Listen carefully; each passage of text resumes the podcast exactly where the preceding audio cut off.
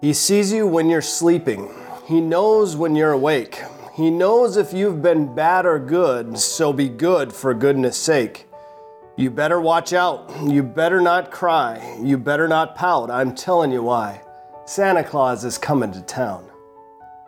Now, me speaking those words in that way kind of make that song have a different meaning, don't they?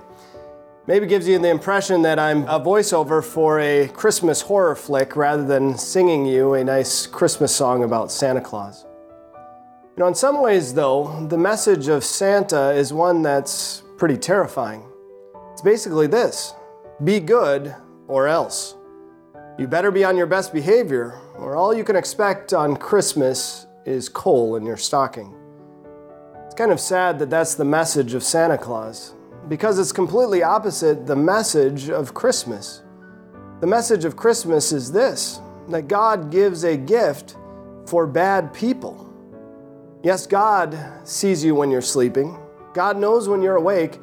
He certainly knows if you've been bad or good, but God sent Jesus for your sake. That's the message of Christmas. God sending the gift of His Son for even bad people. God in His Word tells us this in 2 Corinthians chapter 8, verse 9. For you know the grace of our Lord Jesus Christ, that although He was rich, yet for your sakes He became poor, so that through His poverty you might become rich. God tells us what He did for our sake. He sent Jesus by His grace. Jesus, who came down from His throne on high in heaven to lowliness and poverty to become part of His creation, to be born one of us, to literally be born in a barn, so that throughout His entire life, He might live a holy and perfect life in our, place and die on a cross for our sins. And He did all of this not for the good, but for the bad, for bad people, for sinners like you and me.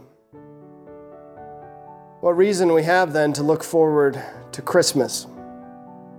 It isn't this uneasiness, well, have I done enough? Or am I good enough to receive gifts from Santa Claus, my parents, friends, or others? But it's the joy of knowing that God has given a gift for sinful people like us. Now, maybe I wrecked your impression of that song. Maybe you'll never hear those lyrics quite the same again. But may that be a reminder to you of the true message of Christmas. It's not, you better be good or else, but it's rather God's gift to you of His Son, Jesus Christ. Amen. Thank you for taking time to have a devotion with us today. We'd like to encourage you to share this message with someone who needs comfort. You can find more devotions about God's peace and love at peacedevotions.com. If you'd like to help us make more devotions, you can contribute with your prayers and donations. Donations can be made at els.org/donate.